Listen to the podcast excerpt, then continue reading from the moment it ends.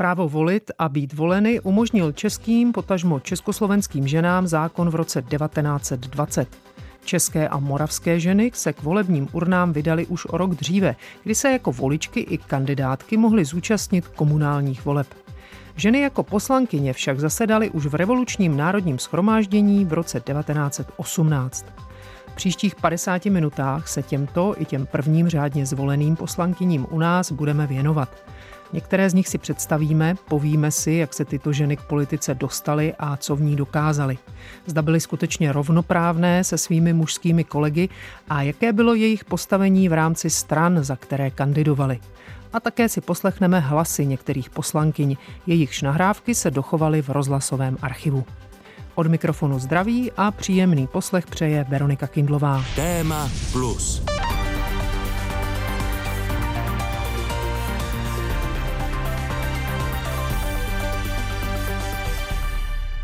Odbornými průvodci nám budou dva historici. Stanislav Holubec z Historického ústavu Akademie věd, autor knížky o jedné z prvních poslankyň Luize Landové Štychové, který působí také na Jihočeské univerzitě v Českých Budějovicích. Druhým odborníkem bude Jaroslav Rokoský z Ústavu pro studium totalitních režimů a Univerzity Jana Evangelisty Purkyně v Ústí nad Labem, který se orientuje zejména na agrárníky a české dějiny 20. století. Než se podrobněji podíváme na první československé poslankyně, pojďme si nejprve říct, jak vlastně byly politické strany připraveny na vstup žen do politiky. Kde se vlastně ženy, které po vzniku Československa usedly do parlamentních lavic, vzaly? Ptám se Stanislava Holubce v Rakousku vlastně volební právo pro ženy nebylo a nejenom to, že nebylo pro ženy ani dlouhou dobu možnost vstupovat do spolků, do politických stran. Dokonce ten rakouský zákon, myslím z 60. let, explicitně zakazoval, že nám vstupovat eh, do spolků. A e, postupně se to měnilo, že postupně bylo, že nám dovoleno, aby si zakládali jako ženský spolky nebo nějaký charitativní spolky. A tak od 90. let vznikají pobočný vlastně spolky politických stran, do kterých vstupují ženy, které jsou jako ženské organizace z politických stran, takže třeba sociální demokrati mají svý ženy nebo národní sociálové mají svý ženy a tyhle spolky pak byly přibratný do politických stran a tak se staly vlastně ženy členkami ještě před válkou, když ještě neměly volební právo. A tenhle model, vlastně, který my nazýváme emancipace pomocí segregace, to, že to znamená, že e, oproti těm předchozím časům, kdy ženy vůbec nic nesměly, tak tady si ženy aspoň mohly zakládat svý ženský organizace a tím se jako pomalu emancipovali. To bylo takovým prvním důležitým krokem. Pak samozřejmě, když přišla první světová válka a e, muži byli na frontě a e, ženy se dostaly do pozic, e, protože museli zastoupit, který do té doby nikdy neměli. Nabýval počet učitelek nebo nabýval počet žen mezi úředníky, mezi továrními dělnicemi, tak to bylo jasné, že nastává nová doba, že ty ženy, až se muži vrátí z fronty, tak jako dobrovolně ty místa zase se jich nevzdají. A bylo zřejmé, že po válce bude potřebovat tohle nějak reflektovat v těch zákonných normách firmách a tak samozřejmě po celé vlastně Evropě ten rok 1918 znamená mohutný zrovnoprávnění žen mužům z hlediska práva. Měly takové ženské pobočky politických stran nějaký vliv na strany, ke kterým patřily? A k čemu ženské organizace vlastně stranám byly, když ženy neměly volební právo? Nějaký vliv tam byl, protože eh, ty politické strany, i když věděli, že nemůžou dostat hlasy od žen, tak zároveň věděli, že jim ženy budou aspoň platit členský příspěvky, takže oni měli zájem eh, velice rychle o ženský členky a eh, samozřejmě, aby ty ženy si udržely, tak je nemohli úplně ignorovat, takže třeba právě ta zmíněná sociální demokracie měla už od 90. let na sjezdech delegátky žen a taková ta témata, která se týkala týkala rodiny, výchovy, dětí, zdraví, tak ta témata oni velmi rádi přenechávali ženám, takže už v té době například ty politické strany vydávaly ty ženský listy, to znamená jako časopisy určený především pro ženy, nebo zřizovali ženskou rubriku ve svých celostranických listech, a kde tyhle věci se prosazovaly, takže například to byla taková agenda jako samozřejmě zrovnoprávnění ženy s muži mužem před zákonem, nebo agenda třeba zrušení celibátu učitele, protože tehdy podle rakouského zákona učitelka, pokud chtěla působit ve své profesi, tak nesměla být vdaná, pokud se vdala, tak ztratila to místo, nebo třeba to byla otázka služek, aby služka byla nějakým způsobem chráněna taky zákonem, protože aby se na ní stahovalo třeba pojištění, sociální, zdravotní pojištění, nebo jiná věc byla samozřejmě otázka toho umělého přerušení těhotenství, který se taky před válkou už objevuje, ty požadavky, aby žena měla právo se rozhodnout pro potrat a aby tohle nebylo zakázáno zákonem. Takže eh, ta ženská agenda se objevuje a je dost silná. Ještě se zeptám, než se dostaneme přímo k tomu našemu tématu. Týkalo se to jenom levicových stran nebo i pravice? Eh, asi je potřeba rozlišovat mezi těmi křesťanskými stranami, které byly v otázce emancipace žen asi na posledním místě, protože byly věrné té katolické věrouce, že eh, žena ať mlčí ve schromáždění mužů, jak se dočteme v Bibli. Ale jiná věc byly ty pravicové nacionalistické strany, které vnímaly jako svoji hlavní hlavní klientelu národ, to národní společenství a samozřejmě jeho podstatnou částí je žena.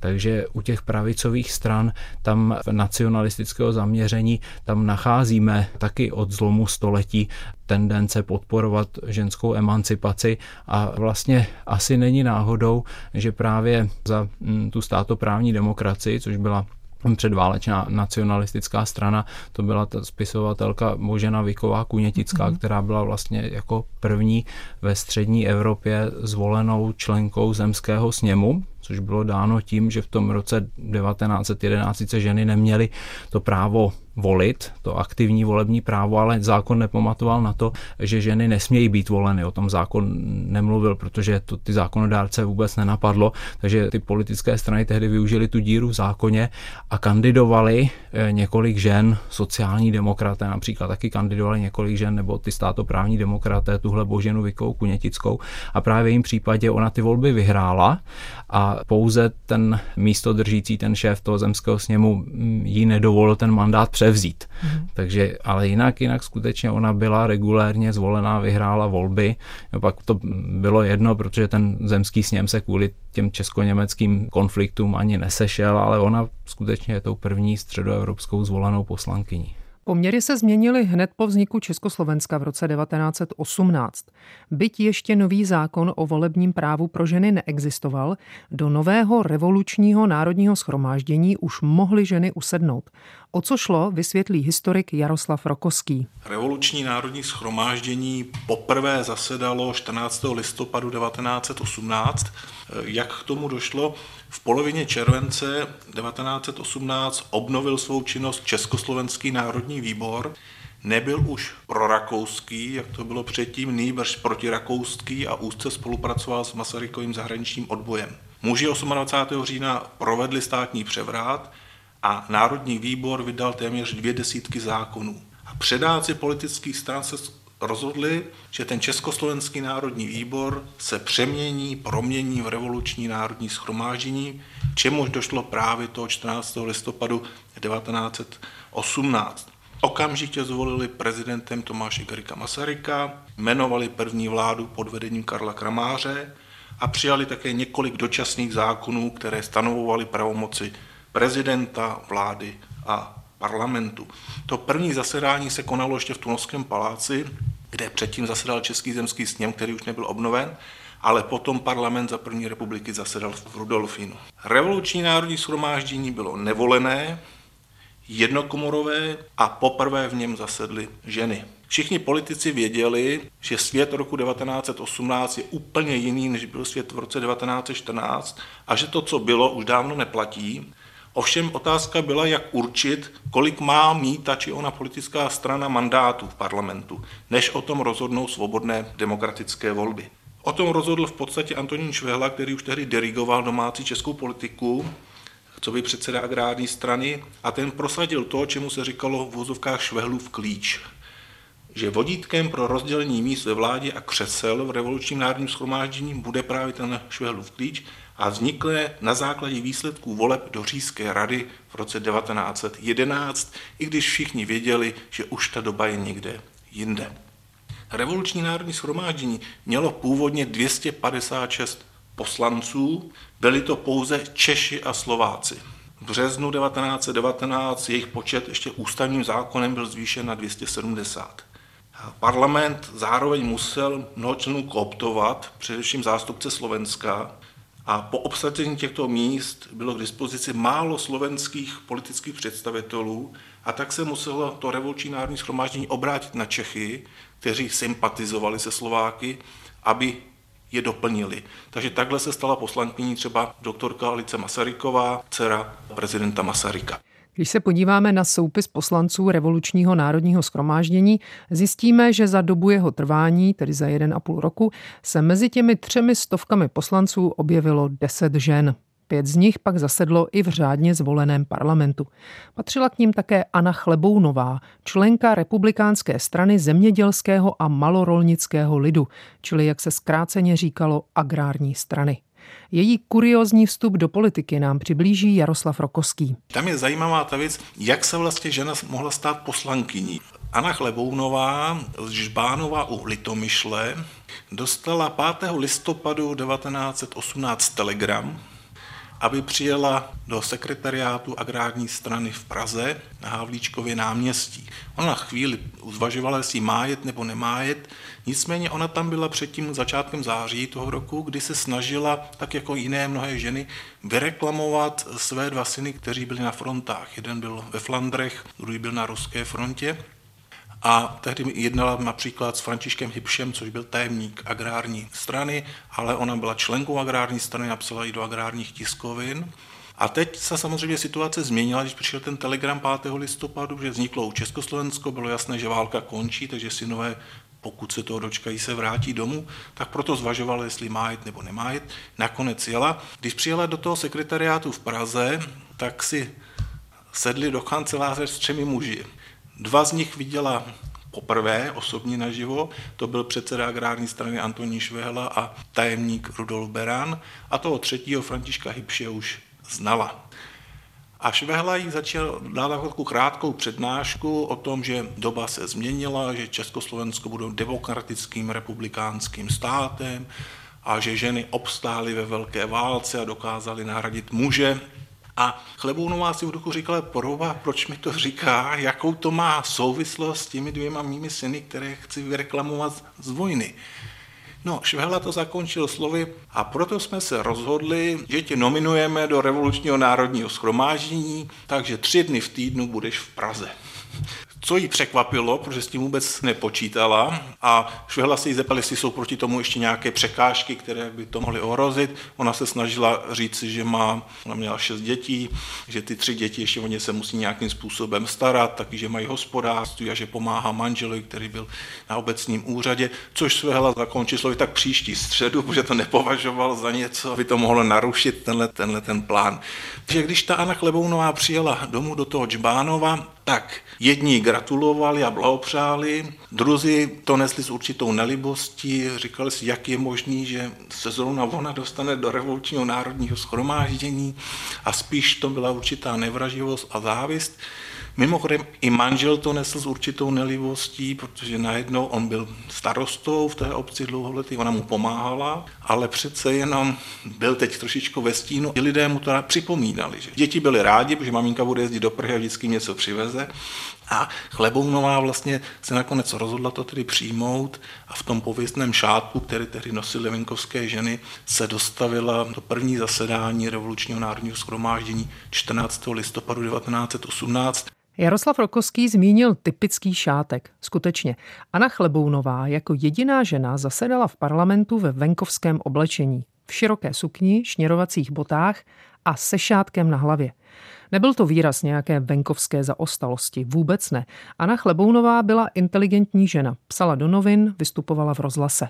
Jak se můžeme dočíst v publikaci České ženy známé a neznámé, Chlebounová ke svému šátku uvedla toto. Do toho šátku bylo kopáno, respektive kopáno do venkova. Nikdy jsem si nedovedla představit, jak jsou lidé malicherní a povrchní, jak jsem poznala ve svém veřejném působení po převratu. Až to zaráželo a uráželo. Vzala jsem si za úkol působit vždy a všude ke zmravnění, k převýchově a sebevýchově naší společnosti. Posmívaná, zesměšňovaná od veřejnosti, šla jsem si svou cestou. Anna Chlebounová nebyla v parlamentu příliš činorodá a aktivní.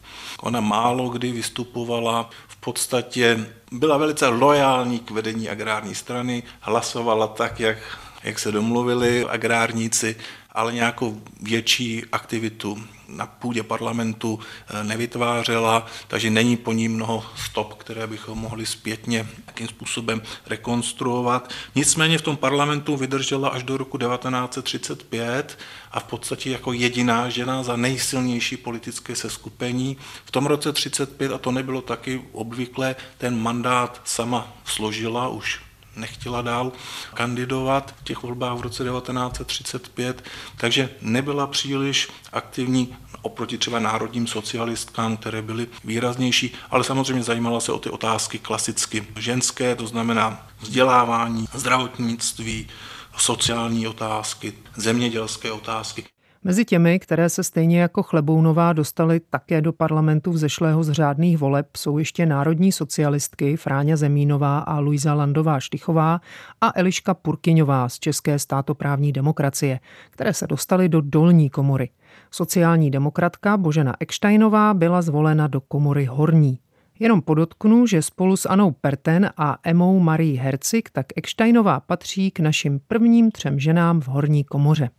Ale nepředbíhejme, zatím jsme ještě na začátku u revolučního národního schromáždění. Mezi ty, pro které bylo toto nevolené angažmá první a poslední poslaneckou zkušeností, patřila také druhá agrárnice, říká Jaroslav Rokoský. Druhou agrárnicí v revolučním národním schromáždění byla Ludmila Zatloukalová Coufalová a to byl do jisté míry protipol Chlebounové, byť by tam byli za jednu stranu společnou. Zatloukalová Coufalová to byla zámožná selka z Hané, která dlouhá léta působila v agrárním dorostu a byla bezdětná. Mimochodem také neměla úplně jednoduchý osud, maminka ji brzo zemřela, otec se znovu už potom neoženil, vyrůstala bez sourozenců, takže se stala jedinou dědičkou té selské usedlosti, proto říkám, že byla zámožná oproti právě třeba té Aně Chlebounové. A byla takovou výraznou osobností ženského hnutí na Moravě, především podporovala vzdělávání venkovských žen. Nicméně po skončení revolučního národního schromáždění už nekandidovala ve volbách v roce 1920 a nevěnovala se v úvozovkách velké politice, nýbrž té politice komunální. Byla mimochodem první starostkou na Moravě. A to v roce 1931, kdy byla poprvé zvolena do čela své rodné obce Své sedlice, což je menší obec u Olomouce. Zatímco Chlebounová umírá vlastně za třetí republiky, tak Zatloukalová Coufalová zažije potom únor 48, kdy komunisté vzali veškerý majetek a v podstatě zemře osamělá v psychiatrické léčebně na začátku 60. let. Mezi další poslankyně, pro které poslanecká kariéra skončila revolučním schromážděním, patřila Františka Kolaříková, první naše poslankyně vůbec Božena Viková Kunětická a také Alice Masaryková. O ní více Stanislav Holubec. Alice Masaryková byla určitě velmi inteligentní žena, byla vlastně z těch prvních poslankyň, jedna z mála, která už měla vystudovanou vysokou školu, ona vystudovala filozofickou fakultu ale eh, ta její politická kariéra vlastně skončila tím, náro, tím revolučním národním schromážděním, což je dáno samozřejmě i tím, že to byla eh, dcera prezidenta, že když jste dcerou prezidenta, tak nemůžete být tou jako klasickou političkou, zejména když eh, Charlotte Masaryková byla vyřazená z aktivní činnosti svým duševním onemocněním, tak vlastně Alice Masaryková musela hrát roli svého druhu náhradní první dámy jako prezidentova dcera. Alice Masaryková rezignovala na poslanecký mandát v roce 1919 a místo ní nastoupila jediná slovenská poslankyně, říká Jaroslav Rokoský. Pokud vím, tak jedinou slovenkou byla Irena Káňová a to ještě to její poslancování trvalo jen krátce. Působila v revolučním národním schromáždění, kde na podzim 1919 nahradila Alici Masarykovou, která se vzdala mandátu. Tehdy nebylo ještě ani 30 let Sociální demokracie vydržela do května 1921, kdy stoupila do KSČ Čína, potom byla v komunistickém ženském hnutí, poslankyní se už ovšem nestala a Slováci neměli žádnou zvolenou ženu poslankyni za první Československé republiky. Slováci byli vůbec málo nakloněni tomu, aby ženy zasahovaly do politiky. Slováci pochybovali o volebním právu žen více než Češi. A činila tak i jejich elita, agrárníci Vavroš Robár a Milan Honža, přestože jinak měli mezi sporu velké spory, čeho se obávali. Že každý farář bude mít ve volbách ne jeden hlas, nýbrž tisíc hlasů díky vlivu, které má na duši slovenských žen. To znamená žen nábožensky založených.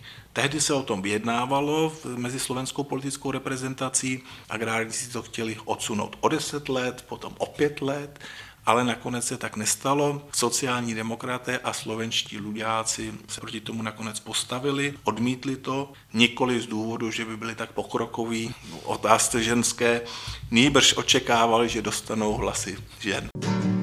Ženský ty jsou fajn, to se ví, se ví. Ženský ty jsou fajn, to se ví, se ví. Já ve snu viděl všechno krajkový a ženský ty jsou fajnový. V úvodu jsme říkali, že volební zákon, který přiznal československým ženám volební právo, platil od roku 1920.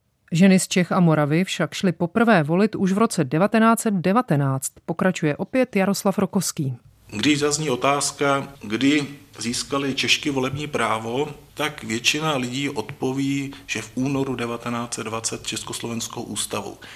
Ale ono to není úplně přesné. Už volební řád v obcích Československa, který byl schválený koncem ledna 1919, stanovil, že právo volit mají všichni občané bez rozdílu pohlaví. Takže ženy mohly už volit v obecních volbách v červnu 1919. Je to důležitý mezník, často opomíjený, málo kdy se to připomene, takže mohli volit muži i ženy starší 21 let. Takže kdyby byla v kvízu nějaká otázka, kdy byla první Češka zvolena starostkou, tak by to bylo právě v roce 1919 v těchto obecních volbách. Mimochodem, ta starostka se jmenovala Anna Matoušková, ten úřad zastávala po celé potom volební období pěti let a to v obci Vědomice poblíž Rovnice nad Labem. Ženy tady byly eh, voleny i do obecních a městských zastupitelstev. Například do městského zastupitelstva v Plzni byly tehdy zvoleny tři ženy. Plzeňské obecní zastupitelstvo mývalo za první republiky kolem 60 zastupitelů, takže to zase nebylo tolik. A jednou z těch žen byla sociální demokratka Barbara Cíglerová, která tam potom působila po celé to období první republiky a v 35. roce se dostala i do městské rady. Obce už měly demokraticky zvolené zastupitele, ale řádný parlament republika stále ještě neměla. Stále zasedalo provizorní revoluční schromáždění. To revoluční národní schromáždění bylo jednokomorové, takže teprve ta ústava z února 1920 zaváděla dvoukomorový eh, systém, to znamená poslaneckou sněmovnu a senát. Ta debata tehdy kolem toho byla velice bouřlivá. Především sociální demokraté chtěli ten jednokomorový parlament eh, zachovat ale neuspěli, byť byli tehdy nejsilnější politickou stranou. Předsedou toho revolučního národního schromáždění se stal sociální demokrat, smířlivý sociální demokrat František Tomášek, tehdy mu nebylo ještě ani 50 let, a jako mnozí jiní měl za sebou parlamentní minulost eh, z Rakouska, to znamená z Vídeňské říšské rady. On se osvědčil, takže pak byl i předsedou té první poslanecké sněmovny po volbách. Zajímavé také bylo to, že ta doba, jak dlouho to revoluční národní schromáždění bude vlastně existovat, nebyla dána. Nebyl dán nějaký termín, že ty volby budou tehdy a tehdy. To stanoveno nebylo, nicméně všichni ty poslanci a poslankyně by nám tvrdili na podzim 1918, že to rozhodně nebude trvat dlouho. No, nakonec to trvalo rok a půl. Na evropské poměry to bylo tedy poměrně hodně, protože mezi tím už proběhly parlamentní volby v řadě jiných evropských zemí, takže u nás to opravdu chvíli trvalo. Ty důvody byly samozřejmě jinak mezinárodní, nebylo jasné, jak budou vypadat ty hranice, ale potom především vnitřní, a to vnitřní národnostní. Nevěřilo se v dohodu s českými Němci a čeští Němci nepřijali vznik Československa a nechtěli být součástí Československa. tudíž nebyli také zastoupeni v tom revolučním národním schromáždění, stejně jako právě Maďaři. Takže ten problém s menšinami to prodlužoval, nicméně Čechům, kteří převážně tvořili to revoluční národní schromáždění, a Slovákům to usnadnilo vlastně tu situaci, kdy začaly vlastně ty nové poměry československé eh, vytvářet.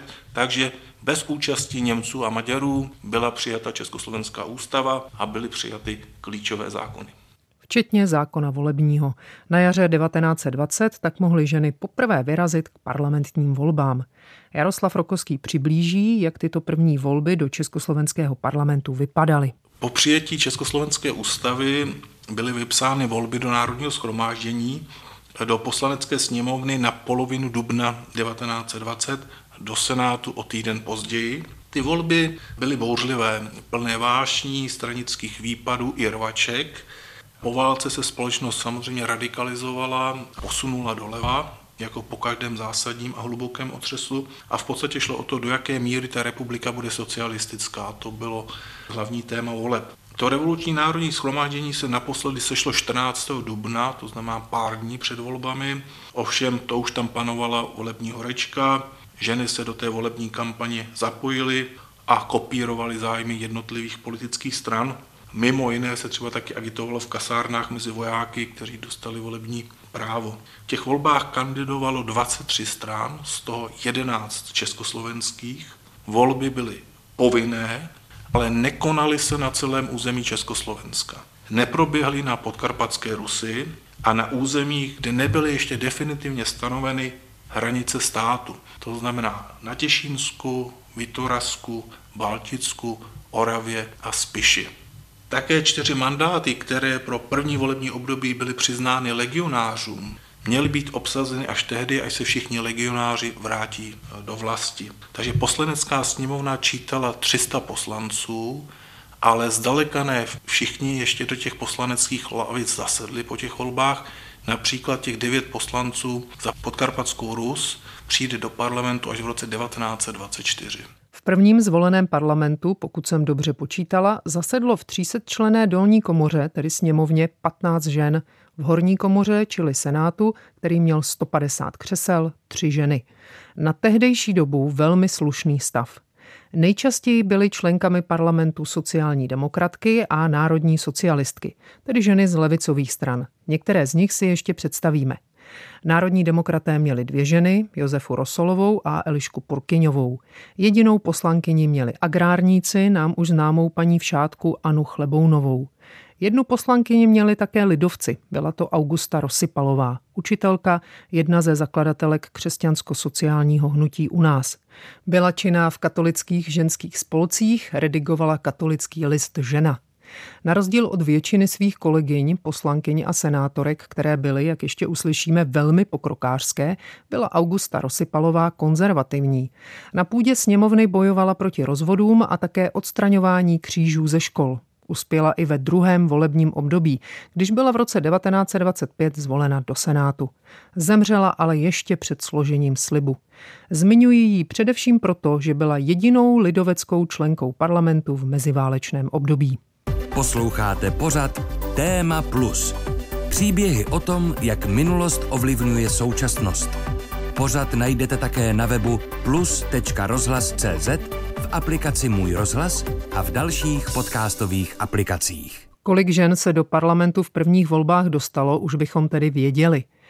Jaké tu bylo jejich postavení? O tom si teď budu chvíli povídat se Stanislavem Holubcem. Zajímalo by mě, jestli víme třeba, Jaké byly nálady veřejnosti? Jestli jako je to zajímalo, jestli kandidují ženy? To volební právo vypadalo tak, že my nevíme, jakou podporu měly ženy veřejnosti, protože tehdy neexistovalo nějaké kroužkování, tehdy sice byly jednotlivý kraje s kandidátními listinami, ale to pořadí nemohli voliči měnit. Kroužkování neexistovalo a taky na rozdíl ode dneška eh, neexistovaly nějaké primární volby, že dneska eh, v politických stranách, aspoň eh, v těch nějak, kde mají člen členové mm, významný vliv, tak probíhají nějaké stranické primárky, zatímco tehdy ve všech politických stranách to rozhodovalo vedení, že vedení nejužší kroužek rozhodl, kdo bude na kandidátkách, v jakém pořadí a bylo zřejmé, že mezi těmi levicovými stranami, socialisty, sociálními demokraty, bylo rozšířené přesvědčení, že by tam několik žen mělo být. Takže to stranické vedení se postaralo, aby ženy byly na volitelných místech. Podobně takhle ale zasedly ženy mezi třeba agrárníky nebo mezi národními demokraty. Horší to bylo, jak jsem říkal, mezi těmi lidovci, kteří byli v tom takový dost konzervativní. A každopádně po těch volbách, tedy 1920, zase zasedly ženy dokonce ještě ve větším počtu v parlamentu, taky si eh, ženy zvolily německé strany, protože tehdy hm, kandidovali hm, samozřejmě poprvé zástupci německé menšiny, kteří nebyli v tom revolučním národním schromáždění 1918 až 20 zastoupeni, takže i tady z téhle části české politiky proniklo víc žen do parlamentu. Měly ženy v tom parlamentu skutečně moc, o něčem rozhodovali, anebo nebo to bylo zase v tom režimu, děvčatům tady dáme nějaký segregovaný píseček, jak to vypadalo? Tak eh, v tom eh, prvorepublikovém parlamentu tam to trpělo tím, že eh, rozhodování bylo velmi centralizované, že jak rozhodlo vedení strany, tak poslanci museli hlasovat a že ta stranická disciplína byla velmi striktně dodržovaná a že samozřejmě vedení strany to byli muži, že za první republiky se ženy nestaly nejenom předsedkyněmi, ale ani místo předsedkyněmi stran, eh, nebo mm, žena nebyla tehdy samozřejmě žádnou ministriní, to je až po roce 1945, nebo nebyla žádnou velvyslankyní, nebo ani náměstkyně ministrů nebyla, nebo když máme parlamentní výbory, tak v čele žádného parlamentního výboru žena nezasedla. Tak to byla jedna věc. A druhá věc byla, že samozřejmě ty politické strany eh, své poslankyně posílali do takových těch výborů málo spojených s tou jako tvrdou mocí, s tou reálnou politikou, to znamená, ženy nezasedaly ve výboru třeba v zahraničním nebo ve výboru hm, hospodářském nebo hm, ve výboru obrany, ale zasedali v těch zdravotních a sociálních výborech, kde nějaký samozřejmě prostor měli, ale ta jejich eh, reálná moc byla díky tomuto omezená. Víme třeba, jak se na to dívala veřejnost? Určitě se objevovaly asi nějaký posměšný hlasy, jakože mm, mm. se mají vrátit k vařečce. Nebo... No, zejména eh, když byly nějaké ty parlamentní obstrukce, tak eh, zatímco, když se choval nějak zuřivě, mm, ne, mm, řekněme, hulvácky muž parlamentu, tak tisk o tom referoval řekli bychom celkem neutrálně, takže pokud se takových obstrukcí účastnila žena, tak tisk zdůrazňoval, že to možná bylo chyba, že jsme ženám poskytli možnost se stát poslankyněmi, že podívejme se, jako jakou dělají ty eh, obstruující poslankyně ostudu ostatním ženám. To tam určitě zaznívalo. Tady na chvíli Stanislava Holubce přeruším a pustíme si kousek dochovaného rozhlasového projevu agrární poslankyně Marie Tumlířové o poslání žen v parlamentu. Tumlířová zasedla v poslanecké lavici až po volbách v roce 1934, tedy v pozdějším období, než kterému se především věnujeme. Je to ale jediná agrárnice v rozhlasovém archivu a vůbec jedna z toho mála předválečných poslankyň, jejichž nahrávka se dochovala. A hlavně, to, o čem mluví, se ke slovům Stanislava Holubce docela hodí. Náš úkol v parlamentě. Vnikání ženy do politického života provázeno bylo ve všech civilizovaných státech světa na jedné straně řadou obtíží, překážek a netajeným odporem určitých skupin veřejnosti, na druhé straně přemírou nadějí, že klady povahového založení žen rázem napraví všechny stíny, které se během doby nakupily v systému politické práce. Za těchto okolností byly počátky politické činnosti žen velmi obtížné, neboť zatím, co bylo třeba získávat zkušenosti pro vlastní metody práce a překonávat chyby každého průkopnického díla, byla každá přirozená začátečnická chyba posuzována odpůrci buď jako potvrzení o neschopnosti žen pro veřejnou práci, nebo jako zklamání těmi, kdo očekávali víc, než bylo možno splnit. Ale pojďme se vrátit k úspěchům a neúspěchům prvních poslankyň. Slovo má opět historik Stanislav Holubec. Na druhou stranu také ženy měly právo zákonodárné iniciativy a tady zejména oni spolupracovali s tou nejmocnější ženskou nevládní organizací doby první republiky, s tou eh, Národní eh, radou žen československých, eh, kterou vedla Františka Plamínková. A tahle organizace často vymýšlela návrhy zákonů a těm ženám, které byly poslankyněmi, je předávali a oni je přednášeli v parlamentu a tak se některé věci dostaly do těch veřejných debat a to bylo určitě záslužné. Je to samozřejmě ta velká debata o zrušení zákazu potratů, které sice nebylo schváleno, zákaz potratu přetrval, ale že se o tom debatovalo, eh, nebo byla debata o zavedení protialkoholní a pohlavní výchovy ve školách, nebo třeba to byla eh, debata o zrušení celibátu učitelek a tak tohle bylo určitě záslužné.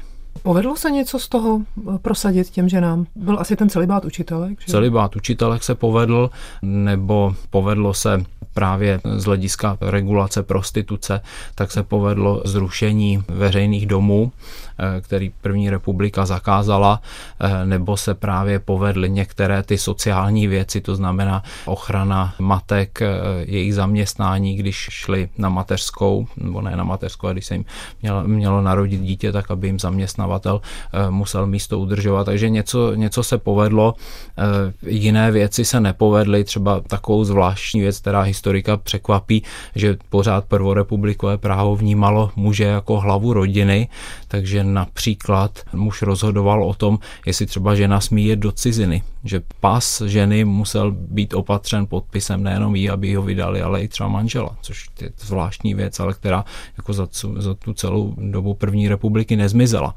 Jo, nebo i, i další věci, třeba takové to poručnictví, že automaticky je muž eh, poručníkem své dcery a že eh, když eh, například zemře ten otec, takže právo poručnictví přejde na dalšího mužského člena rodiny, tak tohle všechno zděděno z Rakouska-Uherska, tak se v té prvorepublikové době nějakým způsobem pořád uplatňovalo.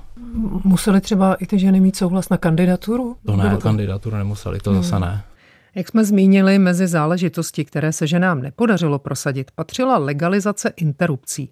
Ovšem, alespoň ji dostali do veřejné debaty. V roce 1936 o tom hovořila Betty Karpíšková. Počátky boje za volební právo žen byly jen příznaky hlubších a významnějších proudů pod hladinou.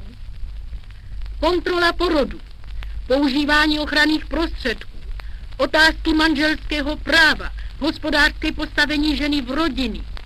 Ve všech těchto bodech zůstaly zákon i ortodoxní nazírání středověkými, nedotčenými kulturou a jejími zkušenostmi.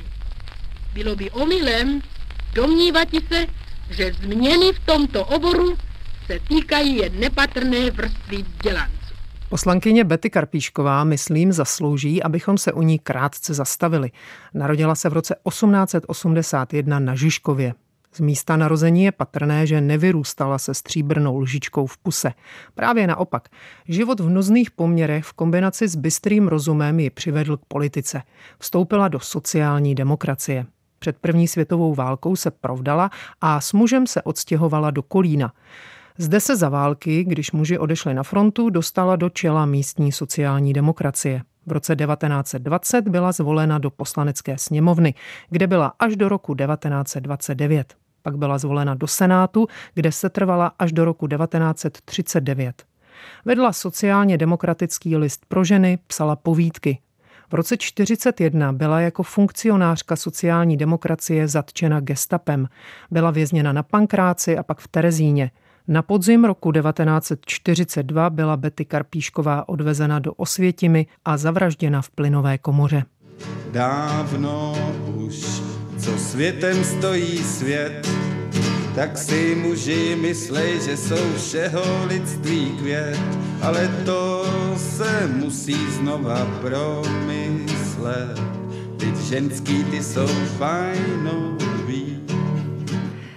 Povídali jsme si o tom, jak si ženy vedly v parlamentu. Teď se podíváme na to, co ženy a jejich strany. Mluvili jsme o tom, že nejvíce žen bylo z levicových stran, od národních socialistů a sociálních demokratů. Rok po prvních volbách, tedy v roce 1921, se od sociálních demokratů odštěpila komunistická strana. Strana, která ve svých počátcích byla chápána jako ta, která se zasazuje o rovnost žen. Slovo má opět Stanislav Holubec, jak mě to vychází, to srovnání těch eh, dvou tradičních levicových stran, těch eh, národních socialistů a těch sociálních demokratů, tak ti národní socialisté tím, že byli tou jako spíše středostavovskou stranou, tak tam byly výraznější ty ženské osobnosti. To není náhoda, že ty nejvýraznější pocházely právě z téhle strany, jako Františka Plamínková nebo Fráňa Zemínová. Pak není náhodou, že z toho národně socialistického prostředí zašla taky Milada Horáková, která zahájila kariéru ve 30 letech.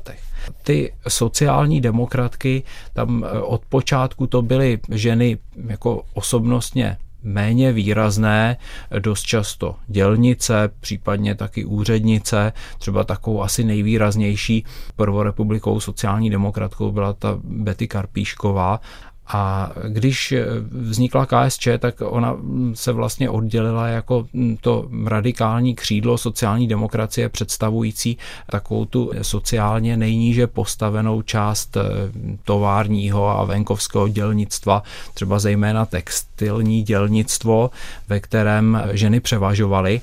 Takže eh, tím způsobem ta vznikající KSČ měla eh, velký počty žen dělnic, ale byly to takové ty skutečné proletářky novinářky. Asi eh, takovým archetypem v téhle eh, ženy dělnice, která se stala političkou, je ta česko-německá Karla Pfeifferová, eh, která byla hm, později senátorkou za KSČ, která byla tím typem v nesmírně obětavé dělnické ženy, o které je známo, že když jí v 50. letech chtěli dát nějaký jako čestný vysoký důchod, tak ona dobrovolně řekla, že to nechci a že raději chci hm, nízký důchod a je potřeba ty peníze dát dát na nějaké sociální účely nebo rozvoj hospodářství. Takže to byl takový ten případ té prostě skutečně poctivé proletářské političky. A e, zároveň ale e, ta vznikající komunistická strana přitahovala e, ty některé špičkové intelektuálky, jako byla třeba Milena Jesenská, Než se pustíme do postavení žen na pravici, představíme si opět jednu poslankyni, a sice národní socialistku Fráňu Zemínovou, o které Stanislav Holubec mluvil jako o jedné z nejvýraznějších vůbec. Více už o ní Jaroslav Rokoský. Ikona ženské politiky v meziválečném Československu to je Fráně Zemínová. Byla to žena rázná, výřečná a otrlá. Musela být, aby obstála v mužském parlamentu a ona obstála.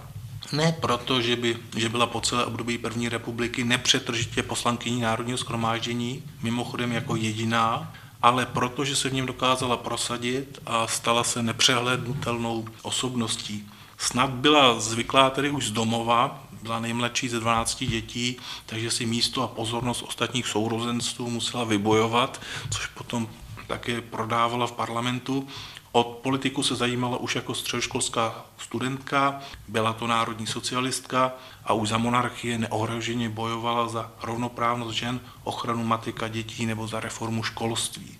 Působila jako jedna z o něch osmi žen v revolučním národním schromáždění a žen, které byly aktivní, angažovala se v otázkách sociální pomoci, v otázkách zdravotnictví nebo v otázkách zásobování, které bylo po válce opravdu tristní, takže chybí potraviny, lidé nemají co jíst, chybí uhlí, lidé nemají čím topit, chybí oblečení. To bylo to, co vlastně tu společnost trápí v těch letech 1918, 1919.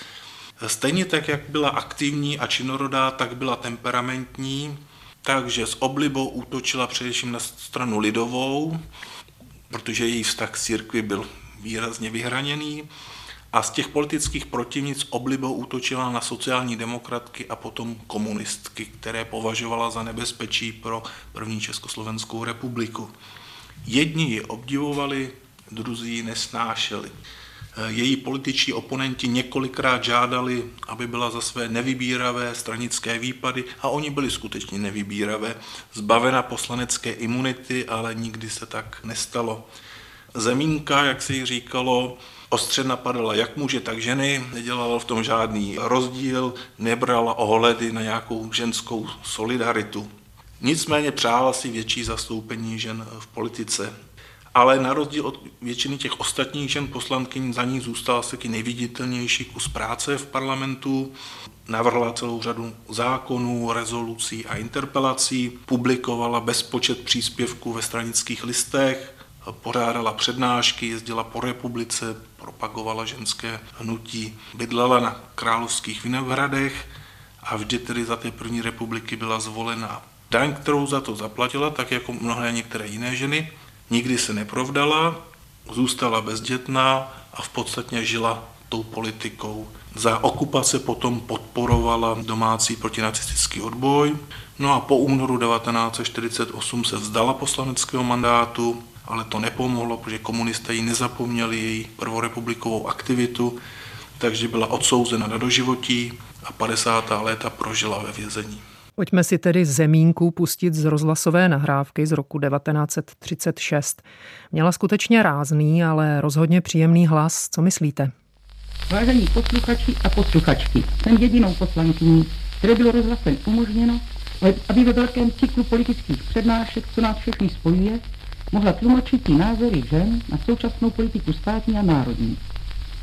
Máme stejný negací a touhu pokrytí se vžitou z minulých staletí, ale teď je situace jiná, zodpovědnost za vlastní stát také. Musíme se tedy k společné práci a zodpovědnosti spatečně hlásit, i když to není populární.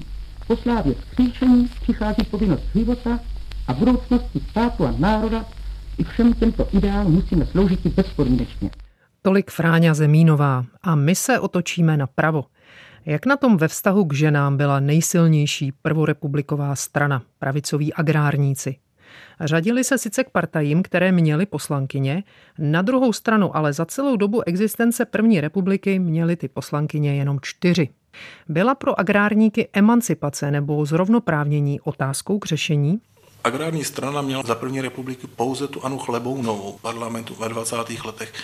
A ta Anna Chlebůnová nějaké výrazné slovo rozhodně neměla v agrární straně, takže vlastně se vždycky podřídila tomu rozhodnutí v úzovkách mužů, kteří vedli e, stranu. Samotní agrárníci měli takovou ambici ještě ve 20.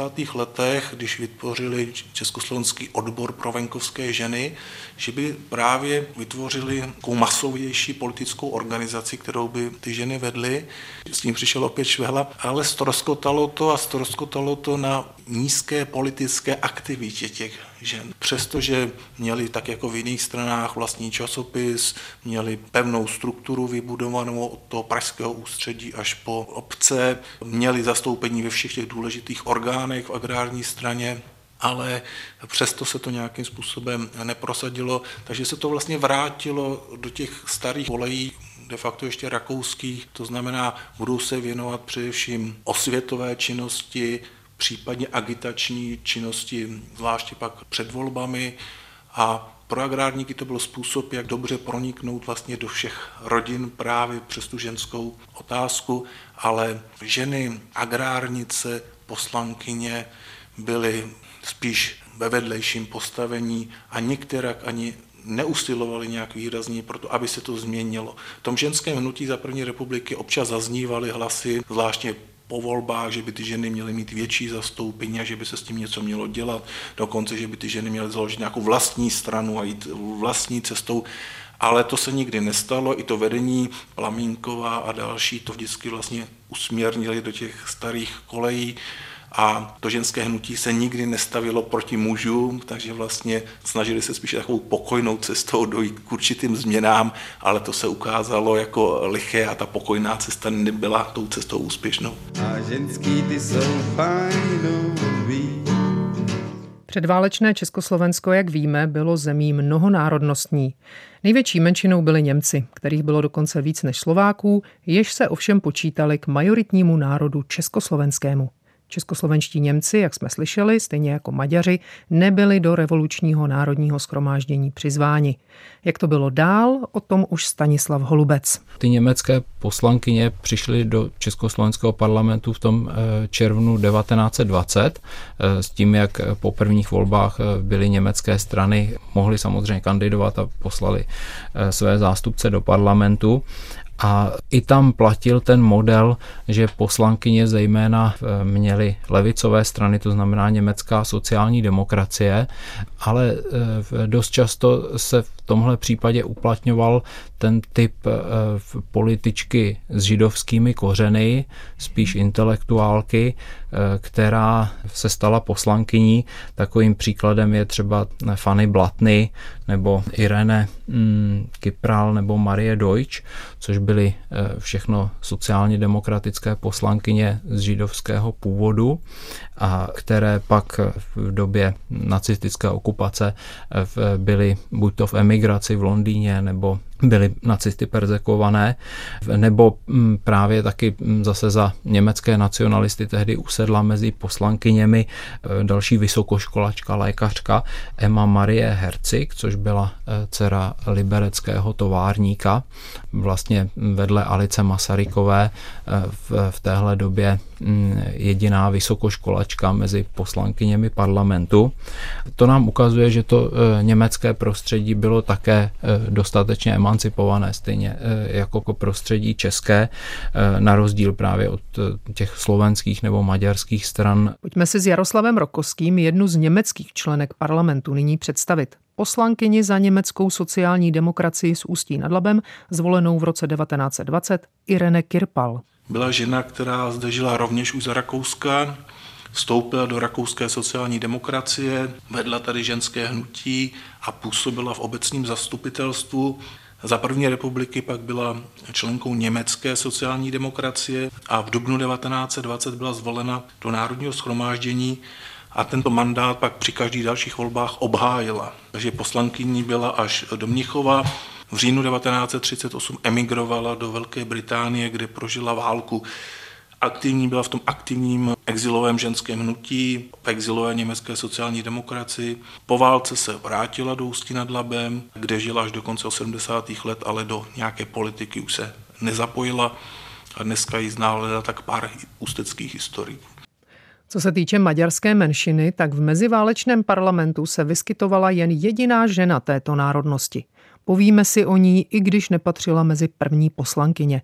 Bude opět na Jaroslavu Rokoském, aby ji představil. Jedinou zástupkyní maďarské národnosti v prvorepublikém parlamentu byla Gizela Koláriková, povoláním textilní dělnice sociální demokratka, která ovšem také v květnu 1921 přišla do KSČ a poslankyní byla ve druhé polovině 20. let Ovšem také ona na sebe výrazně nějak neupozornila v parlamentu, jinak to byla novinářka, činná třeba komunistických rudých odborech. Počty poslankyň zůstávaly po celou dobu první republiky plus minus stejné. Nejvíce jich bylo v období 1929 až 1935, dohromady 20 senátorek a poslankyň. Ženy tehdy obsadily 4,5% mandátů. Zpočátku to byl skutečně pokrok a Československo tak nijak nevybočovalo z praxe v jiných zemích, tedy v těch, kde ženy měly volební právo. Jinak se v meziválečném Československu ženy v politice nedostaly dál než do poslaneckých a senátorských lavic. Na posty ve vládě nebo třeba na velvyslanectvích si museli počkat až po válce. Budete vy ženy litovat, že jste se nám chtěli furt emancipovat, až budete chtít vládnout nad tvory, už nebudete fajnoví. Dnešní téma připravili mistr zvuku Ivana Možná, dramaturg David Hertl, se svou troškou přispěl také Sváťa Karásek a od mikrofonu se loučí a někdy příště naslyšenou se těší autorka Veronika Kindlová.